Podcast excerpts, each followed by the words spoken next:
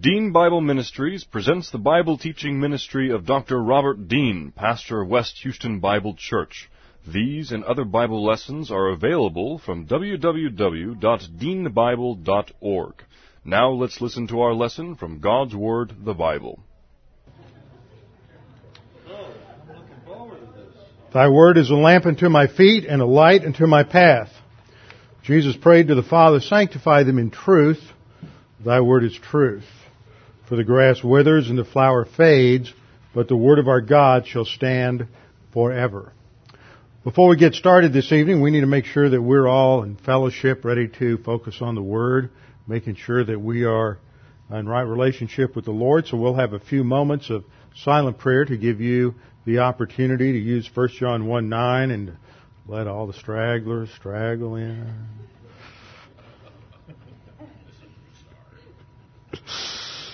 So, see, I can only say that about good friends, you know. I just, I won't embarrass somebody unless they're a good friend. All right, let's have a few moments of silent prayer and then I'll open in prayer. Let's pray.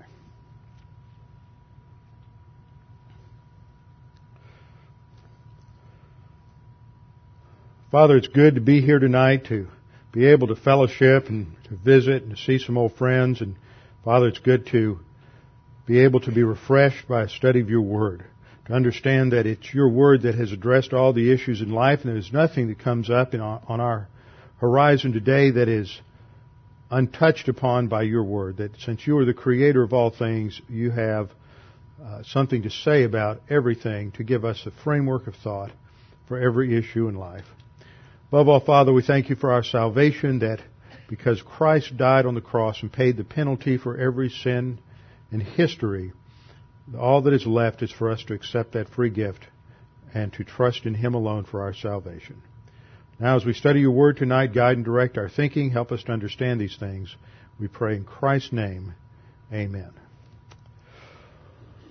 A couple of announcements. The number today is 157, right? It hadn't changed in the last five minutes? It was 122 on Sunday morning. It's 157 tonight. That's registrations for the pastors conference. So things are progressing. We have just under three weeks to go. Who knows? We may break 200. Where will we stack them?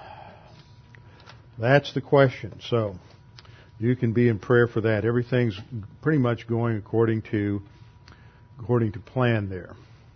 Now, some of you may be aware of this, others of you may not be aware of this, but this last Friday, a new film opened at the local cinema.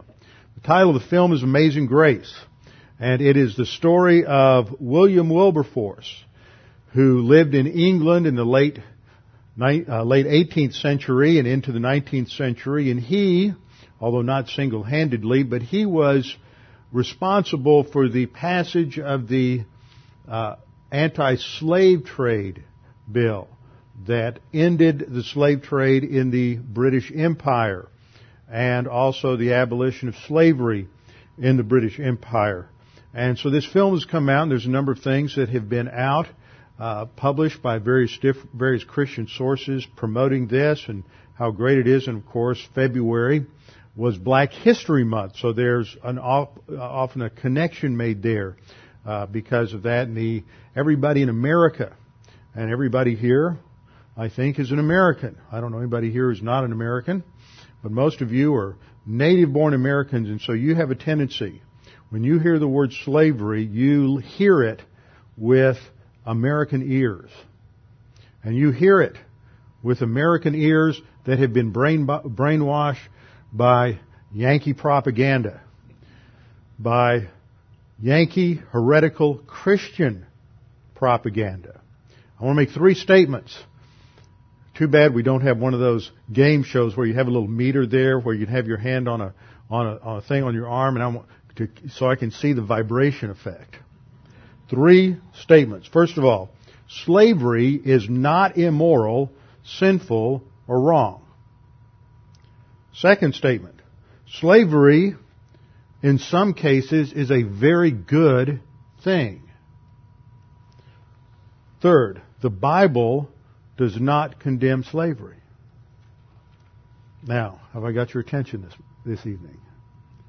See, the average tw- late 20th century, early 21st century American thinks that all three of those statements are false because there is a presupposition in American thought today that slavery by definition is evil and inherently wrong. And what I'm going to show you tonight is it's not. See, I got started this morning. I woke up and I said, okay, we're going to be studying Genesis tonight. We're in Genesis chapter 47, which is a great chapter, a fascinating chapter, and leaves me with probably as many questions about some things as it's going to leave you. It's the story of what happens as Joseph has brought the family to Egypt and he settles them in the land of Goshen. I'm just giving you the quick bird's eye view tonight because that's the last you're going to hear of Genesis 47 tonight. You get the quick bird's eye view of this, and, and so what, what he does is he, he gets the family moved up to Goshen, which is where they will settle, where the nation Israel will be protected, and where they will grow, and where they will actually acquire land according to Genesis 47.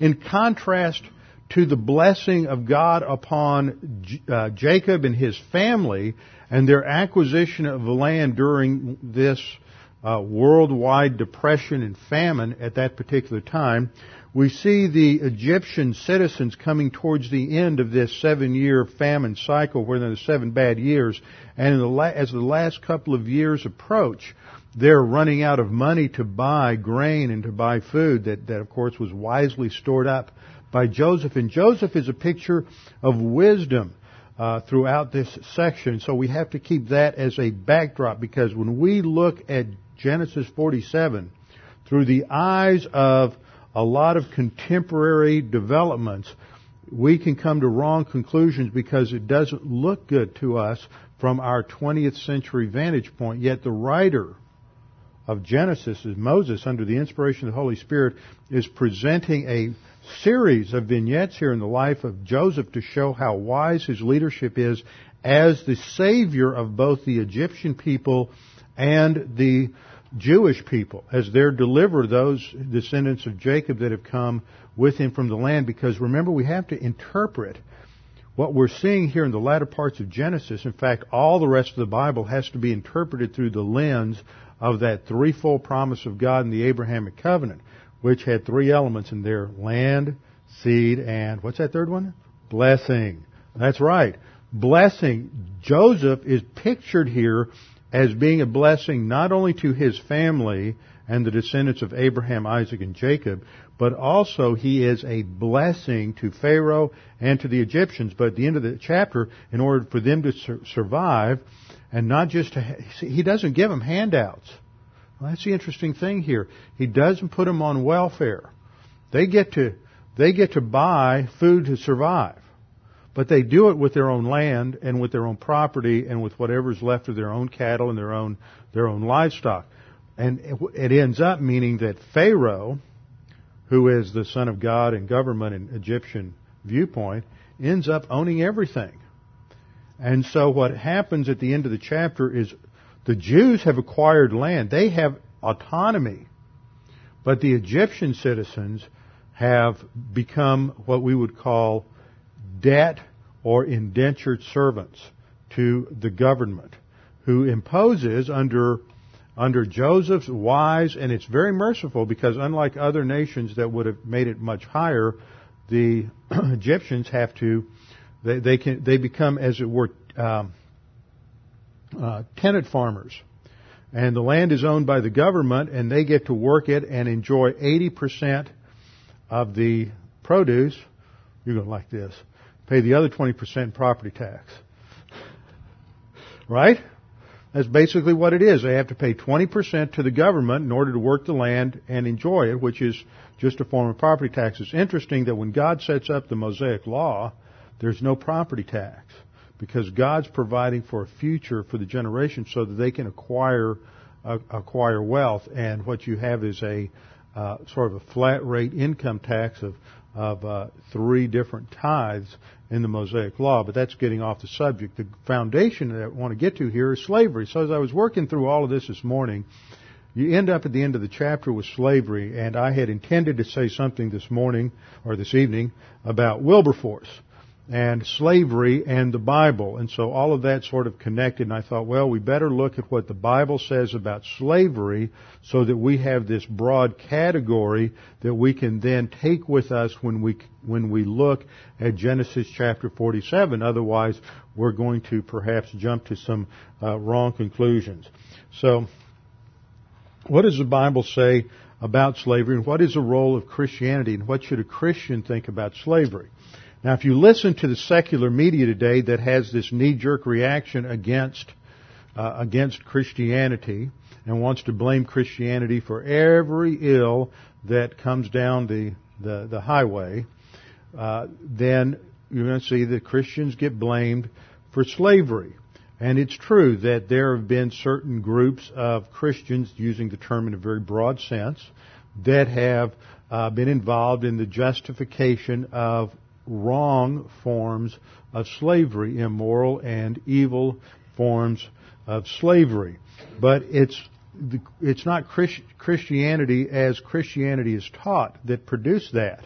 That came from other systems. In fact, the only religious or philosophical system in the history of the world that that developed a, a, system for abolishing slavery was Christianity. Abolitionism could not grow out of Islam. It could not come out of Buddhism. It did not come out of Hinduism. It didn't come out of secular humanism. It didn't come out of any of the other X-axis spasms that have dominated the 20th century in man and all of his intellectual arrogance as he looks down his nose at, at Christianity. It's only biblical Christianity. Now there were fits and starts and problems and this issue and that issue all along the way, and it was inconsistently applied at times, and we recognize that that happens because Christians are sinners, which the non-Christian world doesn't quite understand, and we're flawed and we failed and we imperfectly apply things. So uh, that's a problem. But we get accused of things. William MacDonald in the New York Times wrote, how an institution that spread a message of love, that is Christianity, could also engage in brutality and persecution and turn a blind eye to slavery. In other words, see, it's all you Christians' fault. On the other hand, on a website for the Council for Secular Humanism, we find the following quote that slavery was a close companion of Christianity. See, you're damned by association here. Uh, slavery was a close companion of Christianity and was not thought to conflict with religious doctrines. Now you see, there, this is this is a problem we run into. So we have to develop some biblical categories. We have to recognize, first of all, that slavery wasn't invented by Christianity. Slavery goes back into the deep, dark recesses of the post-Noahic flood era. We have no indication of it before the flood, but it very well may have been practiced before the flood. But slavery in one form or another was practiced by the Sumerians, by the early Babylonians, by the Hittites, by the Canaanites, by the Egyptians. It's been practiced by the Greeks and by the Romans, by uh, the inhabitants of North America, known as the American Indians. All these different groups practiced slavery. It happened in Africa, black on black slavery for hundreds of years, for thousands of years before Christianity came along. Aristotle uh, considered that some men were born in such a way that that they naturally ought to be uh, slaves. So there's been a justification from human viewpoint throughout the centuries that some men are naturally born to be slaves and others are different.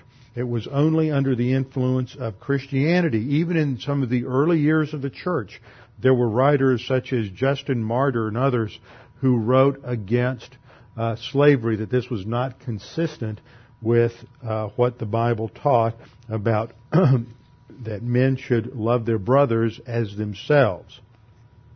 By the 19th century, the British Empire, uh, late, late, late 18th century, the British Empire was deeply involved with uh, the slave trade. Starting in the 1600s, they had started uh, transporting African slaves from Africa to the West Indies, and this went on and increased uh, dramatically uh, through the uh, 1700, so that by approximately the time of the American War for Independence, you had about 100,000 African slaves a year were being transported from the heart of Africa to the Western Hemisphere as slaves. And so this was a major economic enterprise uh, in the British Empire.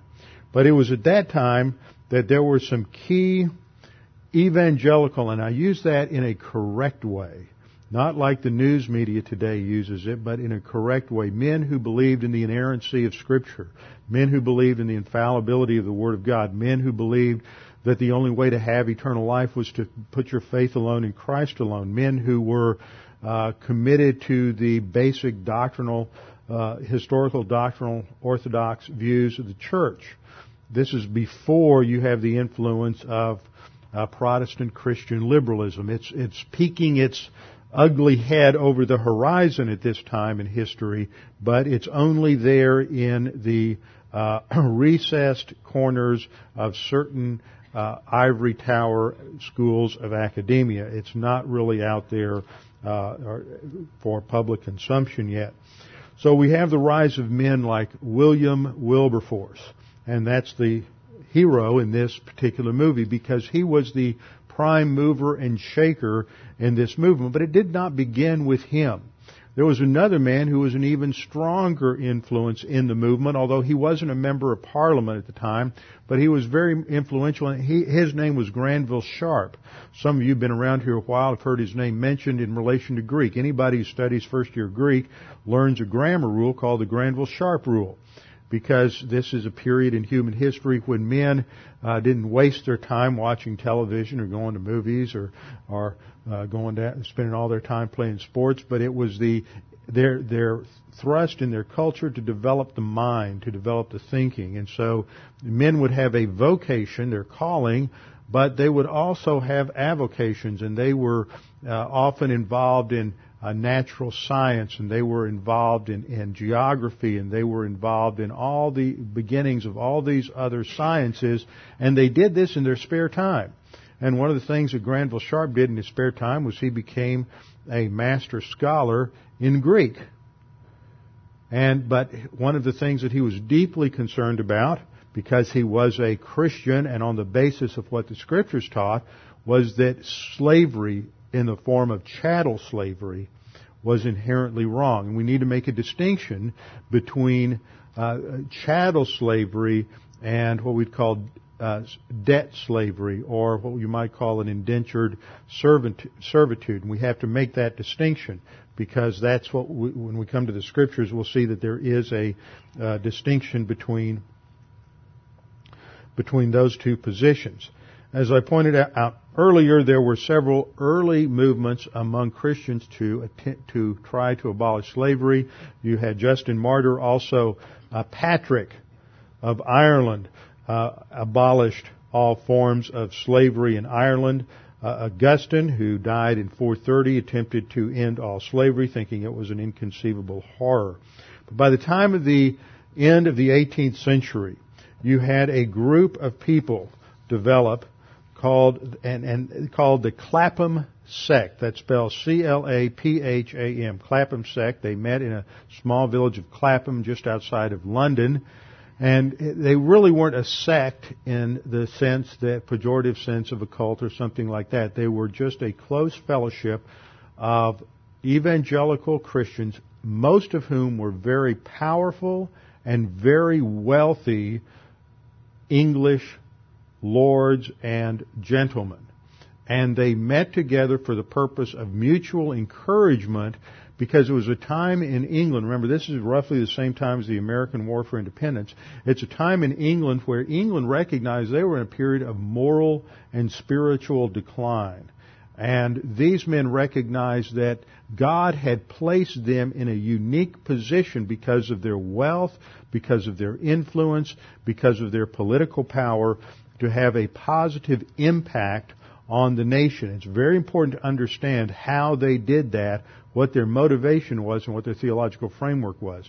Because we will see some differences between what happened in England and what happens in the United States. And theology is at the very core. If you've heard me for very long, you know that I believe that theology drives every issue in life.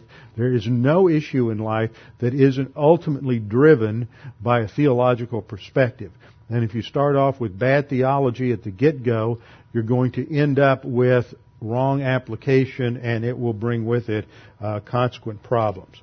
Well, William Wilberforce was a native of Kingston upon Hull, where he was born in 1759. He was raised by some evangelical relatives of his parents, but he did not become a believer until about 1784 when he was about 25 years of age. He was educated at St. John's College in Cambridge, and in 1780, when he was 21 years of age, he became a member of parliament. He was a representative in the House of Commons for Hull. Later, he was a representative for Yorkshire. And at that time, he became an intimate friend of William Pitt. And William Pitt is the one who labeled him with the title The Nightingale of the House of Commons because he had the ability to sway people with his tremendous oratory. And so he was very involved in politics from the time he was 21 on and in representing his constituency. In 1784 and 5, he was traveling on the continent. He was reading a New Testament, and he was also uh, reading material written by a tract written by a Philip Doddridge. And while he was reading that, he recognized that Jesus Christ had died on the cross for his sins, and he trusted Christ as his Savior. And unlike many Christians, he recognized that that meant that he had to overhaul all of his thinking from the ground up in terms of what the Bible says. And he didn't say, okay, I just want to do enough to be saved. He recognized that, that God had saved him for a purpose and placed him where he was in society and in politics for a purpose. I didn't get there easily. He really initially wanted to go in the ministry. But there was a pastor who was involved to some degree, knew many of the people involved in this Clapham group, who became his mentor. And this pastor told him that, that he didn't need to go into pastorate. He needed to recognize that God had placed him as a representative in the House of Commons for a purpose. And that he needed to serve the Lord there as a member of Parliament. That God had specific purposes for him. And this young pastor has a well-known name of John Newton. John Newton was a former slave ship uh, captain and slave trader. And he trusted Christ as his Savior and he left the slave trade and became a pastor, and eventually he wrote a hymn that is sung now and then by people called Amazing Grace. And that's why this film has the title Amazing Grace, is they're all connected. And Newton was a uh, mentor for Wilberforce throughout the rest of uh, Newton's life. He was somewhat older uh, than uh, Wilberforce by this particular by this particular time. So Wilberforce kept his position in Parliament and he became involved with these other uh, believers who were involved uh, behind the scenes to influence uh, the government and to influence legislation. This was the beginning of what snowballed into what I think is the golden era of, of evangelical Christianity during the Victorian era. It was the decisions that were made by these men in a lot of different ways that set the foundation for the rise and development of missions and the world missionary movement that came out uh, of England in the 19th century had a tremendous uh, impact because of a lot of things that they did. For example, in 1787 they established the Society for the Abolition of the Slave Trade. In 1799, they established the Church Missionary Society. In, seven, in 1804, they established the British and Foreign Bible Society. In 1796, they established the Society for Bettering the Condition of the Poor. They also established the Society for the Reformation of Prison Discipline. Not this group officially, but men within this group would be involved in this. They were involved in the uh, founding the Society for the Pro- Propagation of the knowledge of the gospel among the Jews. Men from this group, and Wilberforce was involved in that. He was very much a pro-Zionist, believing that the Jews should had a right to their own homeland, and very much against those who were anti-Semitic. He also founded the Society for the Promotion of Manners because it was had come to a point by the end of the 18th century in uh, in England where uh, people just didn't know what good manners were anymore. And so they did a lot of, of things that were good. And sometimes we might say, well, that's just a bunch of do-good stuff. No, it's not. They did this because they understood what provided stability in a nation. And that stability could only come from the eternal principles of God's Word, and they were simply applying these. Some of these men were official members of government, others weren't, but they were extremely influential. And as I said, their, their impact extended in England down through the 19th century and into the early part of the, of the 20th century. Now, what I pointed out earlier was that the thing that distinguished these men on the other side of the pond, as they say, from American abolitionists was their theology. It's very important to understand their theology. So it's, I've always found it helpful ever since I had a couple of classes in seminary and church history and we would always break things down according to the categories of theology. So whenever you're evaluating somebody, just start off, what's their view of the Bible? What's their view of man? Or what's their view of God? Then what's their view of man? What's their view of salvation? What's their view of the church? What's their view of the future? Just ask those questions and that helps you uh, expose their theology. Well, in terms of bibliology, which is important because that tells us what our ultimate authority is, in terms of bibliology, they believed that the Word of God was inerrant and infallible in modern terms. They believed it was inspired by God, breathed out by God, and thus infallible. And because they believed that the Bible was inerrant, that what the, what the scriptures taught was absolutely true. And thus, when the scriptures taught, as in Acts 17:26, that God made all nations of one blood, meant that all human beings were equally descendant of Noah and of Adam, and thus every single human being, whether they were from the heart of the dark continent or whether they were Asian or European, wherever they were from, they were equally in the image of God. And therefore no one was uh, inherently any, any better or any worse. They believed uh, Genesis 1:26 was absolutely true that every every person was in the image of God. In theology proper, they were of course Trinitarians, but they believed that God governed and superintended uh, human history. They had a sound view of God as the creator and consequently man as the creature. That leads us to anthropology, that is the biblical view of man. They believed that all human beings were created in the image of God and thus equal. And they believed that all human beings were descended from fallen Adam and were equally fallen.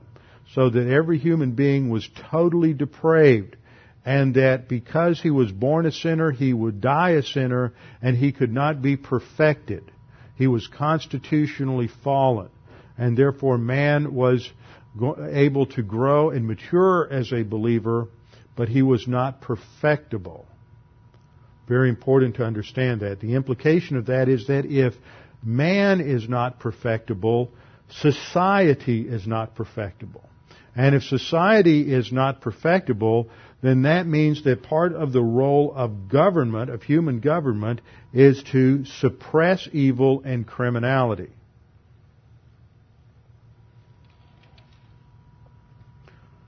When it comes to salvation, they believed that because man was a sinner, there had to be a spiritual substitute for him on the cross. They believed in an atonement that was a substitutionary atonement that Christ died in the place of us. Now you have to remember, bring up a little church history here, that in the history of Christianity, there are several different views of the atonement that have been set forth. One was set forth in the early part of the church, and it was reached its greatest expression in the early church, and a uh, a, a, work done by Anselm that had the Latin title of Cur Deus Homo, or Why the God Man. Then a little later, you had another man whose name started with A, who came along and he had a, a different view, and his name was Abelard. And Abelard's view was that that Jesus' death on the cross was simply an example of how somebody ought to live and die for what they believe in. And if we would commit to God as Jesus committed to God, then and follow His example, uh, even to the point of death, then you could have salvation. And then in the early 17th century, a Dutch lawyer, who incidentally was also the founder of international sea law by the name of Hugo Grotius, came along with a view called the governmental view that the cross was just to exemplify the moral government of God over over man. And if you uh, recognize that morality the moral government of God and became moral and, and became uh, internally converted to a moral life which you did yourself then you could follow Christ. And that was the view that was adopted by a man named Charles Grandison Finney who we'll study uh, in a little bit in America because he's the part of the theological foundation of American of, of American uh, abolitionism. So in England, they didn't believe in a moral view of the uh, or governmental view of the atonement. They didn't believe in a uh, an, um, an exemplar or exemplar view of the atonement. They believed in a substitutionary view of the atonement that that Christ died for us. That the atonement was both penal and substitutionary. Then we look at their eschatology, their view of the future. And their eschatology grew out of their uh, views on man's condition, on anthropology and salvation, and they were kind of a mixed bag. Some were amill, but most were premillennial in their views. That's why they had positive views towards Israel and were involved in in um, uh, getting established the uh, missions to Jews in England, taking the knowledge of the gospel uh, to the Jews. Well, this is their motivation. Their motivation grew out of grace orientation and humility. They weren't trying to perfect society. They didn't believe it was the government's job to, to bring about a perfect utopic society, but it was the role of the government to suppress evil and criminality. And the Bible is the ultimate source for defining what evil and criminality is, not not man. In 1788, just to give you a little bit of a timeline, in 1788, 100 petitions were signed uh, attacking the slave trade, and this went before the House of Commons. The next year, in 1789, Wilberforce gave his first speech in the House of Commons, but he knew he didn't have enough information. He hadn't done enough homework yet to build his case. In 1792, the House of Commons voted in favor of the principle of abolition of the slave trade. But the next year you had a little episode across uh, the ch- channel called the French Revolution. That just upset everybody in England, thought we were headed for anarchy, and so they reversed themselves in 17, uh, 1793 because they were afraid that uh, something like the anarchy of the French Revolution would take place in England. 1791, just to back up a little bit, uh, Wilberforce had again uh, addressed the House of Commons on the issue, and he was beginning to gain more and more support. And it was uh, finally, some 15 or 16 years later, on the 23rd of February in 1807, that the House of Commons uh, voted. And at that time, the opposition to uh, the pr- principle of abolition uh, had their back broken, and they had to they voted and they voted in favor of the abolition of the slave trade in the British uh, and slavery in the British Empire. Uh, but that did not end it. There was another 20 years of battle, and finally the Emancipation Act was passed on the 25th of July, 1833, just four days before William Wilberforce was to die. Professor G.M. Trevelyan, in his work, The British History in the 19th Century, says, on the last night of slavery in the British Empire, the Negroes in our West Indian islands went up on the hilltops to watch the sunrise, bringing them freedom as its first rays struck the waters. But far away in the forests of Central Africa, In the heart of darkness yet unexplored, none understood or regarded the day. Yet it was the dark continent which was most deeply affected of all. Before its exploitation by Europe had well begun, the most powerful of the nations that were to control its destiny had decided that slavery should not be the relation of the black man to the white. Now what's interesting is that's 1833. But that doesn't actually end the slave trade in Africa. You have Arabs still carrying on the, their historic slave trade, capturing uh, black Africans and selling them into slavery. This reached another peak in the 1870s, and it was necessary for England to loan one of its uh, more brilliant military men and more eccentric Christians, a man by the name of Charles Gordon. Now, Charles Gordon had uh, uh gotten a lot of fame because he had been uh, used earlier in China, put in charge of a Chinese army to put down one of the longest uh, rebellions that had ever uh, taken place in the history of mankind, and he received the title Chinese Gordon as a result of that. He's also known in the history of Christianity because he had a tendency to go to all the great historical sites in the Middle East, and he would reject the traditional sites of Calvary and the tomb and and uh, Ararat and many other places, and he had his own view and he got his own view because he was rather mystical, and so he would he would go out and he would have these rather mystical insights, and so he would draw a picture of the body of Christ on a map of Jerusalem, and so then he would decide where the cross was and where the tomb was and all this other stuff. So he was he was a bit of an eccentric, but he was a he was a tremendous military leader. So he was sent, he was put on loan to the Egyptian government, and he was sent down to the Sudan in order to stamp out the slave trade in the heart of Africa, which he did, and he gained great fame for that. So in the, that was in the 1870s, so some 10 years later in the middle of the 1880s, once again notice it's another evangelical believer, well, you know, a little eccentric, but he's another evangelical believer. And of course he had to be played by Charlton Heston if you saw the movie Khartoum. And if you haven't, you ought to see it. Uh, Gordon was sent down because of his background in the Sudan when the radical Islamofascists uh, claimed that the 11th Mahdi had arisen. See, that's what Ahmadinejad is talking about today is the rise of the 11th Mahdi is going to lead them into the great uh, promised land of, of Muslim eschatology. Anyway, that happened. See how history just sort of cycles itself and recycles itself. So they, that uh, Gordon went down there, and he of course was martyred, but he delayed the Mahdi long enough for the British to get an army together and finally go down and to defeat uh, the Muslims. So we continue to have that problem. Anyway, the 19th century was the outworking. All of this happened as a result of the abolition of the slave trade. The abolition of the slave trade by engineered by Wilberforce had all these ramifications throughout history. Muslims have been angry about Khartoum and what the British did in the 1880s, and that's all part of this, what fuels a lot of the stuff that's going on today. So all these things intertwine. If you hadn't had a Wilberforce, you wouldn't have had a, a Khartoum. You wouldn't have had a Charles Gordon. All these things uh, are interesting. They interconnect. Okay, well that was what happened in England. And I want you to notice something. That when they abolished the slave trade in England, and when they abolished slavery in England, did they have a civil war? No. They had no civil war. Did they have any civil unrest? No, they had no civil unrest.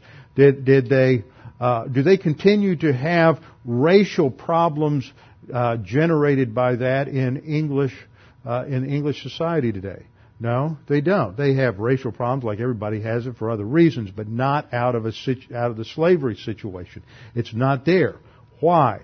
I would argue that the reason they don't have it there is purely theological. The movement to reform society was generated by men of humility, men who understood man as he was as a totally depraved sinner. Thus, they weren't trying to perfect society they weren't trying to bring in the millennium. They weren't trying to impose anything on anybody. They were simply trying to end an evil. But you jump across the pond, what was going on in America in the 19th century. Now this is where the fact that most of you never studied any church history hurts you. Because what you had in the 19th, in the, in the 18th century rather, was you had the first Great Awakening that occurred in the 1740s. And this happened in America. Now what you have to understand is that some of us kind of think that when you hear the word Calvinism, you start vibrating and think that all Calvinism is bad. Well, in this historical setting, Calvinism is good. Okay? Now you may not just take my word for it. Calvinism is good because nearly everybody who came to America in the 1600s and 1700s was Calvinistic in their theology to one degree or another. Uh, I, I listened to some lectures recently given by a five-point Calvinist who has his PhD in the history of Calvinism from uh, Cambridge, I believe, and he's a five, strong five-point hyper-Calvinist, and even he says that Henry Thiessen was a moderate Calvinist.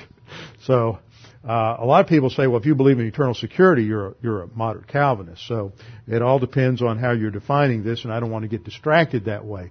But remember, the Scots Irish were Presbyterians. They peopled the South and the, the Mid-Atlantic colonies. You had the Puritans and the Pilgrims all had a had a Calvinistic theology, a very high view of God and a very low view of man because they understood man to be a sinner they were trying to work out all of these these implications. But sometime after the second great, I mean the first Great Awakening, towards the end of the 1700s, there was a controversy that came up within Calvinism called um, New Light, Old Light Calvinism, and the New Lights were what we would call the liberals. You know, this was really the beginning of liberalism. It was eventually the New Light Calvinists went into Unitarianism. Okay? Now, one of the uh, shining stars in the galaxy of New Light Calvinists was a man, an evangelist who came out of the Second Great Awakening, which began in the early 1800s, by the name of Charles Grandison Finney. And, and there's a lot of people who think that Finney was just one of the great evangelists. But Finney was, I doubt that Finney was saved. I don't think there was anything biblical about the man's theology. He was born in Warren, Connecticut, raised on a farm. He, he entered into the legal profession and he claims to have a religious conversion in 1821. He entered into the St. Lawrence Presbytery in 1823. He was mentored by a pastor in the study of theology, which must not have taken very well uh, and, and, probably heavy on uh, New Light or New School uh, Calvinism. Now, what made it New School Calvinism? Well, remember I gave you those categories about the theology of the of the evangelicals in Britain. Well, let's compare that to to, to Finney. Total. What, what do you think about man? Man was Adam sinned, but it only affected Adam. Everybody else gets born just like Adam was originally created, pure as the driven snow. Everybody has pure free will, just like Adam had pure free will. Everybody's born good and can theoretically make the right decisions and never sin and never fall. Man is basically good. See, Wilberforce and those guys all understood the man was basically bad. But Finney felt like everyone was basically, basically good. And so all people have, people are by nature then improvable on their own. Society then will be perfectible. So, in New School Calvinism, people have the ability to repent and to give themselves new hearts. They basically save themselves by their own morality. And that fits with his view of salvation. He had held to a Grotian or governmental view of the atonement. That, that salvation is by morality. So people just have to be encouraged to want to be saved. So it, it, it boils down to emotion. Well, if I give my fire and brimstone message and I want to make sure you're getting saved, then I want to have evidence of it. So I want y'all to come forward. If you want to make a decision for eternity, then you just walk the aisle. But I got to motivate you, so we're to have some music and we're going to sing 27 verses of Just As I Am or something else, and we're just going to keep singing it until everybody's out of the pews and up front on the anxious bench and then we're going to create, and all of this had its roots in Finney's theology, because man can save himself and make himself savable. So if man can save himself and make himself savable, and man is improvable, then society is improvable, and it's the goal of the Christian to improve society. Why? Because he's postmillennial. Jesus comes back at the end of the millennium, not at the beginning of the millennium. Now, he's not pre-mill, he's post-mill. That means the church has to bring it in. So the church has to morally improve society in order to bring in a utopia so that Jesus can come back. Well, we can't have a perfect America unless we solve our big social sins. And the first social sin was slavery, and the second social sin was alcohol, and the third social sin had to do with labor and uh, led to union rights, and the fourth social sin had to do with all the poor women who couldn't vote, and the fifth social sin had to do with child labor. Now, didn't I just describe American history, social history, and liberalism for the last 180 years? Just Take them off one at a time. And that was their goal, was if we can just end all of these social sins, we'll have a utopic society and Jesus will come back. Of course, that's been made secular in the years since then, but that was his motivation. Well, if, what's the underlying motivation if you think man can save himself? It's one of those A words. Arrogance. And arrogance always polarizes people. And Charles Finney founded a, a little school up there near where Jim Myers, by the way, Jim's here tonight, up near where Jim Myers grew up, called Oberlin Seminary. And that's, incidentally, they had a music conservatory school, which is where Lewis Baird Chafer uh, got his musical training. But Oberlin was the seed bed. It was the soil out of which fiery uh, anti-slavery abolitionism grew in American history right out of the second great awakening, which wasn't an emphasis on the grace of God, but it had an emphasis, for the most part, at least on the western side of the uh, Adirondacks and Appalachians, it had an emphasis on the morality of man. And of course, Ohio was in the west. And so, ab, uh, the abolitionist movement had its roots. If, you, if, if it was a man, it was standing with uh, with one foot in each of two two movements. One movement was this left, what I'd call left wing, the precursor to liberal evangelicalism, that man is improvable, society is improvable, let's go change everything, and the, you know, polit- you think politics make strange bedfellows? I think we're going to see a Hillary and Obama coalition, but that's another story. Uh, theology makes strange, strange bedfellows. The abolitionist movement joined this pseudo-Christianity of Finney with the transcendentalist of the of Emerson and Thoreau, and you it produced these preachers that came out of Second Great Awakening, like uh, Lyman Beecher, who was Harriet Beecher Stowe's brother, and his father Henry Beecher, Maybe I got Henry and Lyman reversed. But it's, you know, that's where they come from. And so their whole movement is to improve and perfect society. So, so they go way off the reservation in terms of their arrogance. Well, arrogance always polarizes. So the more the Yankee abolitionists went to their extreme, the Southern hotheads went to the other extreme. Every action has an equal and opposite reaction. And so what happened? You have an explosion here, but it goes, it's much more theological than that. Because you see, as New Light and New School Calvinism began to dominate the Calvinism in the North, there were some Northerners, like the whole Princeton faculty, rejected it and stayed firm until 1927. But Southern Presbyterians, Southern Calvinists rejected this proto-liberalism of the North because in their, in their proto-liberalism, it was leading them to a view of bigger and bigger government. That Papa federalism needs to solve all the problems of society because that's how we're going to reform everything. And the South rejected big government as a solution to the problem because of their theology. Notice everything is theologically driven. So in America, you have a theological shift away from biblical orthodoxy in the North that generates a self-improvement movement in abolitionism that's generated by arrogance that produces an arrogant reaction on the other side. I'm not letting the South off and I'm not justifying the chattel slavery in the South. I'm just trying to get you to understand how this, how this was, had its uh, roots in uh, in uh, biblical theology.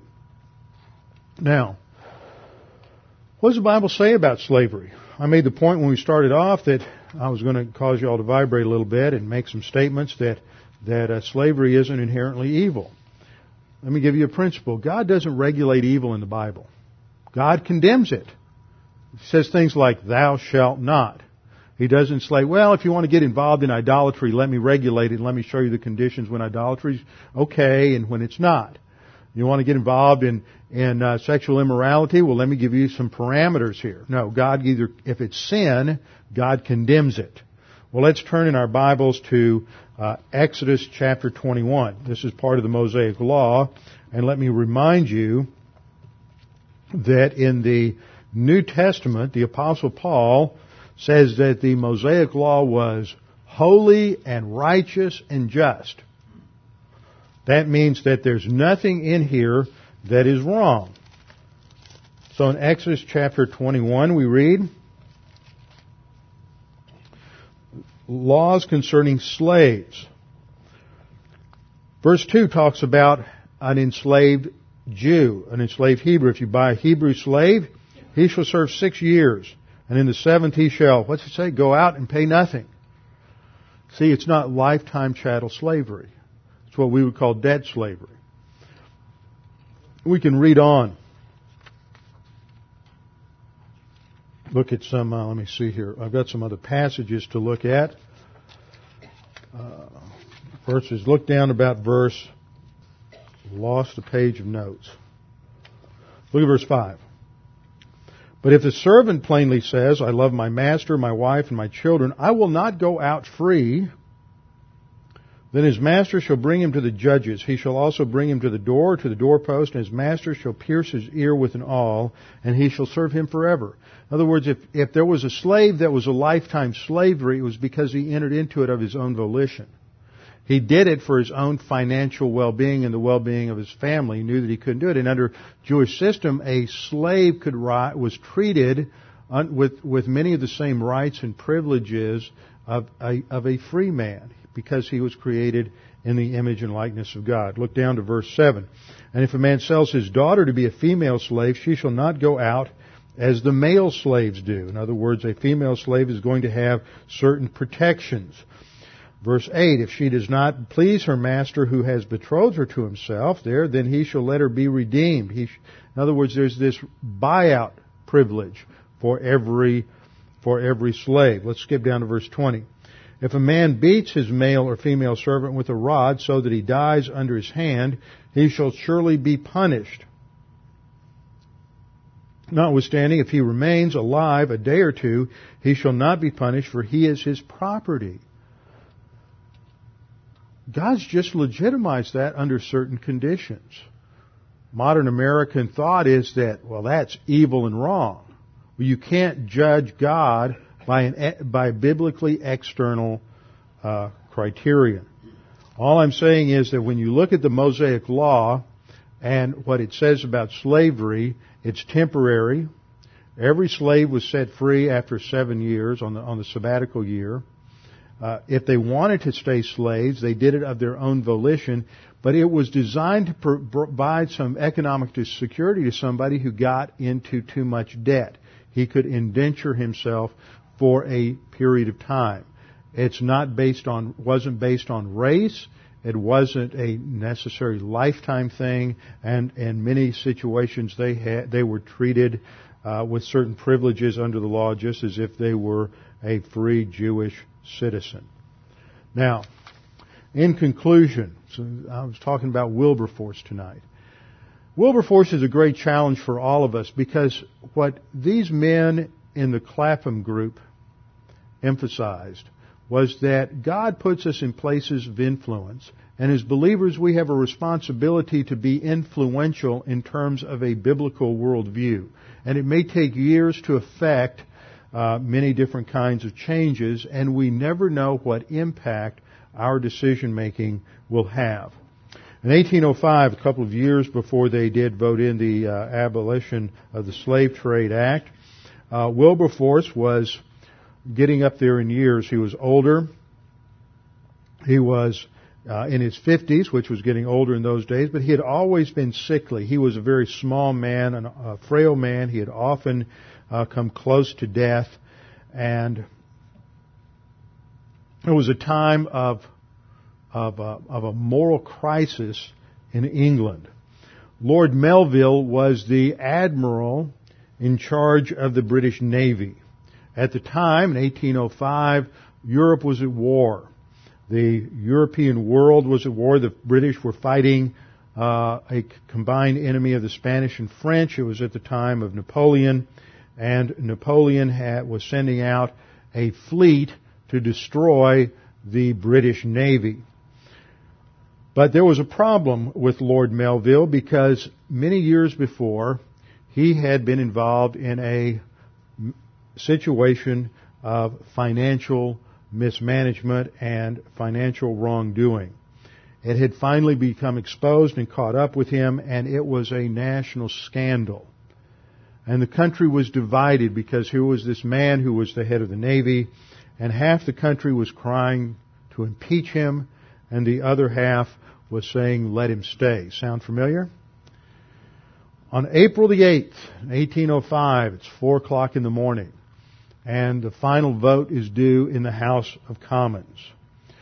Pitt, William Pitt, the close friend of Wilberforce, was on the opposite side of the aisle from Wilberforce on this. Wilberforce stuck to his gun, stuck to his sense of integrity that the man, because he was, he had violated the law, had disqualified himself from serving in this high position.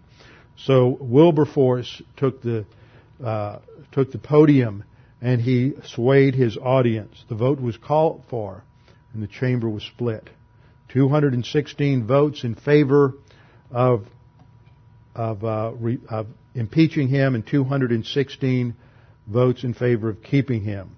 The Speaker, the House of Commons, was a man named Abbot. He turned pale because he knew that he had to cast the deciding vote, and he voted against Lord Melville.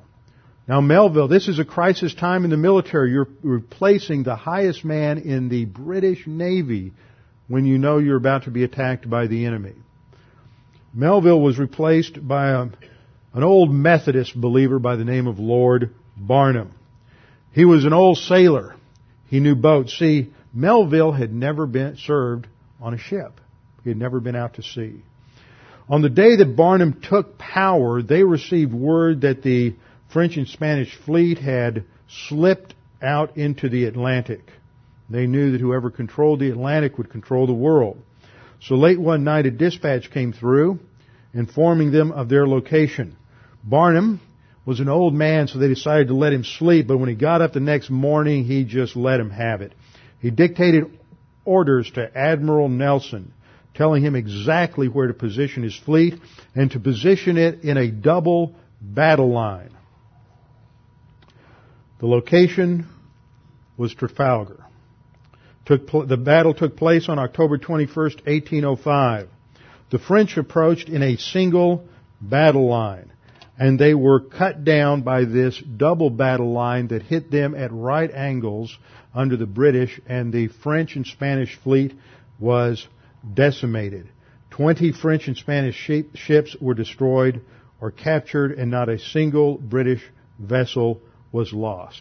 It was the arguably the most significant naval battle in the last 200 years because as a result of that, Britannia ruled the seas for the next 120, 130 years, the, the Navy of Britain.